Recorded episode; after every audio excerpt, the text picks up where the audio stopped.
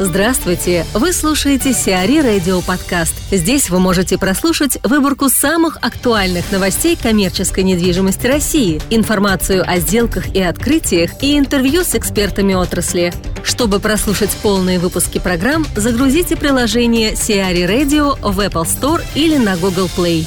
ПНК Групп построит склад для «Ашана». ПНК Групп и торговая сеть «Ашан» подписали договор аренды, согласно которому ПНК возведет мультитемпературный распределительный центр площадью 30 тысяч квадратных метров в индустриальном парке ПНК «Парк Косулино», Екатеринбург.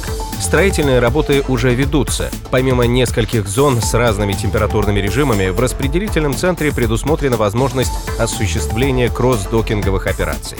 Екатеринбург является одним из крупнейших логистических хабов страны. Поэтому федеральные и международные ритейлеры заинтересованы в собственных распределительных центрах в данной локации, отмечает директор Департамента промышленной недвижимости ПНК Групп Калин Антон. Мария Николаева, архитектурное бюро Met Architects, рассуждает о возможностях перерождения устаревших торговых центров. Торговые центры, которые были построены в 90-х годах, они, безусловно, на сегодняшний день нуждаются, во-первых, тщательном аудите некотором, да, то есть важно оценить и существующие системы инженерии, в частности, это воздухокондиционирование и, собственно, эстетические аспекты этого здания. Это, в первую очередь, и фасады, и внутренняя организация самих торговых центров. И в большей степени, то есть вот все вышесказанное относится и к объектам Золотой Вавилон, так как они выходили на рынок достаточно давно. На сегодняшний день стандарты торговой недвижимости, эм, они, конечно же, изменились. Изменился потребитель, он стал более образованным, культурным, требовательным. К тому же на рынке стали появляться объекты, которые уже взглянули на ситуацию по-новому и произвели уже удачную концепцию. Немаловажно, что к ним стоят очереди из арендаторов, и они легко забирают на себя поток клиентов от находящегося рядом ТЦ старого формата. Соответственно, очевидно, что пришло время меняться и взглянуть на себя по-новому, сделать себя новых.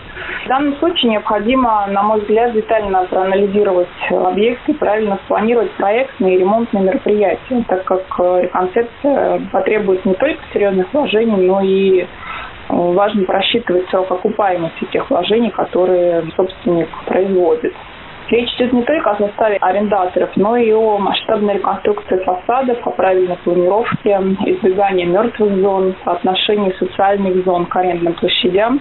Невозможно недооценить значение правильной, логичной, удобной навигации, как внутри так и снаружи. На мой взгляд, на сегодня это является огромной проблемой большого количества торговых центров. Большая проблема также в организации фудкорта. Старый формат уже не работает. Важно делать разноплановую посадку, создавать пространство заботы о посетителях, предусматривать места для детей, создавать свой индивидуальный характер, а также новых интерьерных решениях. Ну и то, как я уже сказала ранее, проблема инженерии, она достаточно остро ощущается. Не в воздуха очень часто во многих торговых центрах, когда ты идешь, и там через час люди начинают падать в омор. Просто банально из-за того, что не хватает воздуха. То, как эти инженерные системы смонтированы, это тоже не совсем верно по сегодняшним технологиям. То есть на фасаде висят какие-то блоки и так далее. То есть важно делать канальное кондиционирование, выводить всю инженерную систему либо на крышу, либо в отдельные какие-то помещения для этого предусмотренные. Что касается планировок, э, серьезно, можно ли без перестройки всего торгового центра как-то что-то поменять, улучшить, и надолго ли этих улучшений хватит? Да, конечно, можно. То есть перестраивать, ну, глобально, я имею в виду сносить угу. под ноль здание для того, чтобы изменить внутреннюю планировку, конечно, не требуется. Но здесь важно смотреть на саму конструкцию здания. То есть, например, она на колонны оперта, либо есть несущие стены, между которыми перекрытие положено. То есть здесь важно учитывать этот фактор. И исходя из конструктивных особенностей здания, да, конечно, можно новую планировку предложить. Обычно торговые центры, у них минимальное количество несущих стен. В основном это колонны, на которые перекрытие опирается. Поэтому просто не несущие перегородки сносятся, стеклянные, либо там из гипсокартона. И, соответственно, да, оно перепланируется по-новому. И, как я уже говорила, что на сегодня очень большая проблема в том, что в торговом центре огромное количество мертвых зон. То есть посетители туда просто не доходят. И путем планировочных решений эту ситуацию можно решить. Если торговый центр сам по себе там один этаж, два этажа. Это все выглядит достаточно простым. А если там три-четыре этажа, можно ли как-то при помощи перепланировки загнать посетителей наверх? Можно, да, но здесь э, вопрос может решаться при помощи якорного арендатора или якорных арендаторов каких-то, да, которые располагаются, предположим, на два этажа, на первый и второй. То есть люди гарантированно туда зайдут. Ну, это одна из концепций, по которой можно пойти. И, соответственно, вокруг якорного арендатора расположить всех остальных.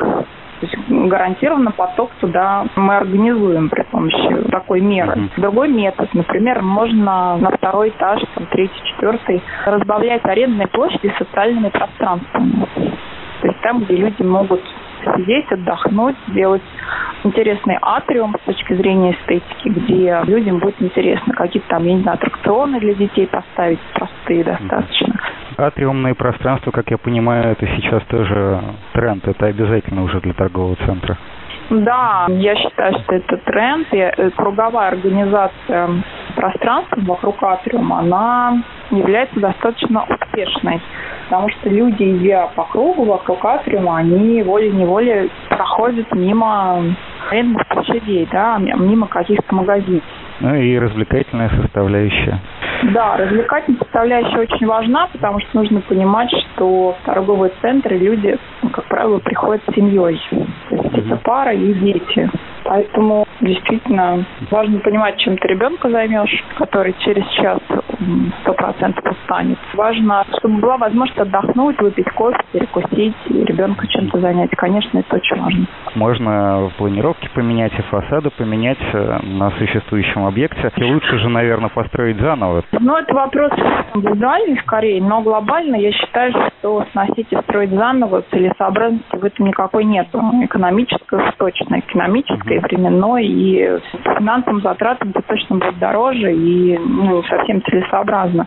То есть можно путем перепланировки и организации пространства по-новому заставить его звучать современным образом, то есть удовлетворить потребности современного потребителя путем правильной организации пространства внутри, замены фасадных решений и то, о чем я говорила, это, конечно, инженерная система. То есть три основных точки. Но еще да, можно добавить навигацию. Это крайне важно, и у многих торговых центров это большая беда. Ты вообще не знаешь, где ты находишься, как тебе попасть из точки А в точку Б. Люди тратят время на то, чтобы разобраться во внутреннем пространстве. В конце концов, через 15 минут надоедает, и они просто уходят.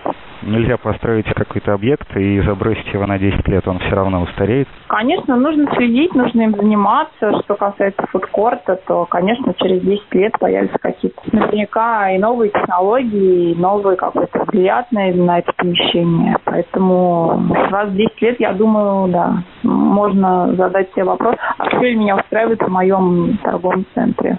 Андрей Медолазов, коммерческий директор Докланд, рассуждает о концепции логистического комплекса в Туле, особенностях второй очереди проекта и новом предложении для брокеров.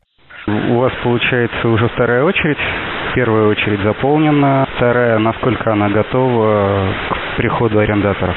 Вторая очередь технически готова, склад полностью готов, и на данный момент мы готовы передавать его для монтажа технологического оборудования арендаторам. Инженерная коммуникация, все подведено, все в рабочем состоянии.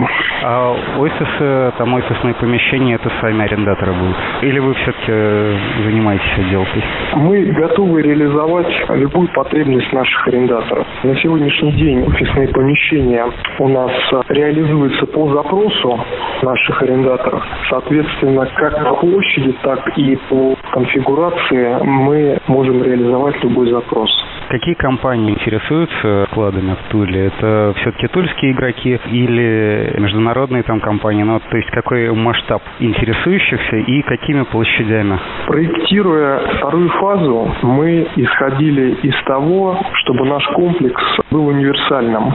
И мы могли реализовать любой запрос и удовлетворить потребности как крупного игрока, которому нужен гроссбокс там, до 20 тысяч квадратных метров, так и формата мелкой нарезки площадью 1700 квадратных метров. Каждый блок 1700 квадратных метров а, имеет а, собственную инфраструктуру, доки, офисные помещения, коммуникации, электричество, водоснабжение, канализация. То есть это полностью изолированный обособленный бокс. На данный момент комплекс имеет планировку open space, то есть мы его не поделили по 1700 квадратных метров и будем делить исходя из подписанных контрактов. Таким образом, еще раз повторюсь, удовлетворяя потребности как крупных арендаторов, так и арендаторов, которым нужна такая мелкая нарезка. По спросу, как я понимаю, пока перекоса нет в какую-то сторону. Спрос есть как и на мелкую нарезку, причем это как а, федеральные игроки, международные компании, так и игроки местного рынка который не так уж и мал. В том числе есть э, ряд интересантов, которых интересует ну, практически комплекс целиком. Безусловно, с точки зрения управления, нам, наверное, был бы интересен более крупный арендатор, потому что это облегчит нагрузку на коммуникации и инфраструктуру комплекса и облегчит управление данным активом. Сдачей площадей в аренду занимаетесь самостоятельно или сотрудничаете с какими-то международными компаниями? Мы используем все доступные способы сдачи наших складских площадей. Этим занимаемся как сами, так и используем услуги консультантов. Причем мы работаем как с международными компаниями, так и с, скажем так, местными игроками. Какие условия для консультантов? Сегодня мы находимся в пике сезона. Мы понимаем, что наибольшая экономическая активность, она будет в последнем квартале года, ноябрь-декабрь. Мы ждем от этих месяцев наибольший результат, поэтому на сегодняшний день мы сделали беспрецедентное предложение для консультантов, с которыми мы сотрудничаем. Мы предлагаем три месяца базовой арендной платы в качестве комиссии за контракт, подписанный за ближайшие три месяца. У нас эта акция действует с 20 ноября, соответственно, по 20 февраля. Это только для тех консультантов, с которыми подписан контракт? В настоящий момент мы готовы подтвердить эту акцию для тех консультантов, с кем у нас есть соглашение, но в то же время, если есть желающие брокеры и консультанты, с кем у нас нет договоренности и подписанных соглашений, мы готовы их подписывать, и эти условия будут на них в том числе распространяться. Еще у вас в комплексе планировался Light Industrial помещение. Есть какие-то переговоры идут, по ним спрос есть на этот формат? Спрос невелик, но он есть. Есть несколько предварительных запросов на формат Light Industrial. У нас в проекте нашего логистического центра есть территория, которую мы планируем под формат и готовы реализовать запросы по формату Build to Suit для наших резидентов, которые планируют осуществлять производство. Причем конфигурацию этих производственных блоков мы готовы обсуждать индивидуально. То есть нет какого-то стандартного шаблона. Есть э, ряд потенциальных арендаторов, которые рассматривают как складские услуги, которые мы предоставляем, склады в аренду, так и возможное производство рядом со складом. А какой-то минимум по площади здесь есть? Могу я заказать там 40 метров Light Industrial? Ну, 40 метров это, наверное, скорее какая-то крайность. Вот. Я думаю, что запрос 40 метров с точки зрения эффективности строительства мы реализовать не сможем. Однако, если у нас будет десяток таких запросов, которые будут находиться в листе ожидания, то, в общем-то, эта идея не лишена смысла. А по запросам сейчас, вот какой примерно порядок площадей? Поскольку нет конкретных договоренностей, я сейчас не могу сказать какой-то определенный формат, но понимаю, что это может быть от 500 э, квадратов и выше. Еще я знаю, у вас были планы по выходу в другие города, в другие населенные пункты. Рассматриваете все еще такие возможности? Экспансия в наших стратегических планах присутствует, но Сейчас мы хотели бы укрепить свой логистический центр в Туле и после этого готовы расширять зону своего присутствия. Несколько регионов довольно интересные, но сейчас я не готов говорить о чем-то конкретном. Экспансия возможна, но это в перспективе. В основном вы планируете, опять-таки, в перспективе работать в спекулятивном, скажем так, сегменте не планируете уходить в build to? Скорее, все-таки, если мы говорим о экспансии в другие регионы, нам интересен был бы build to suit, потому что присутствие на чужой земле менее комфортно, чем в собственном логистическом центре. Здесь больше рисков, больше вопросов, на которых нет ответа. Поэтому, если говорить об экспансии, то это, пожалуй, build to suit. Спекулятивные склады вряд ли были бы интересны нам в других регионах. А в плане именно стройки технического процесса планируете продолжать с ПНК сотрудничать или своими силами?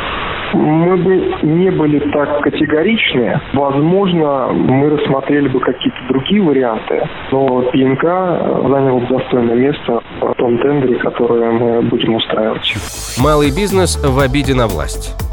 Московские предприниматели пожаловались, что больше не смогут работать в метро. По их мнению, на новые торговые площадки после масштабной реконструкции может претендовать только крупный бизнес. В ходе масштабной реконструкции в 2016 году были демонтированы объекты в московском метрополитене площадью примерно 13 тысяч квадратных метров. Сегодня торговые объекты в столичном метро сдаются лотами по 1000 квадратных метров. Кроме того, за каждый такой лот нужно внести залог до 50 миллионов рублей. Основная сложность состоит в том, что малый бизнес такую сумму потянуть не в состоянии. Существуют и более мелкие лоты, но конкуренция на них крайне высока, и сумма аренды тоже вырастет в разы. Сейчас с делом работает московская ФАС. «Магнит» получил крупный займ от Галицкого. Тандем, операционная дочка «Магнита», получил займ в 44 миллиарда рублей от Сергея Галицкого. Деньги предоставлены в виде возобновляемой заемной линии под 26% годовых до 1 марта 2018 года. Это часть сложной сделки по привлечению «Магнитом» дополнительного финансирования от Галицкого. Напомним, что ранее он продал 7,5% акций почти за 44 миллиарда рублей. Эти деньги ритейлер направит на покупку бумаг доп. эмиссии и приобретет 250 50 тысяч новых акций. Больше половины от привлеченных средств, 60%, «Магнит» планирует потратить на рост сети и обновление магазинов, а остальные деньги пойдут на организацию производства товаров. Привлеченные средства должны помочь компании профинансировать сделку по слиянию и поглощению.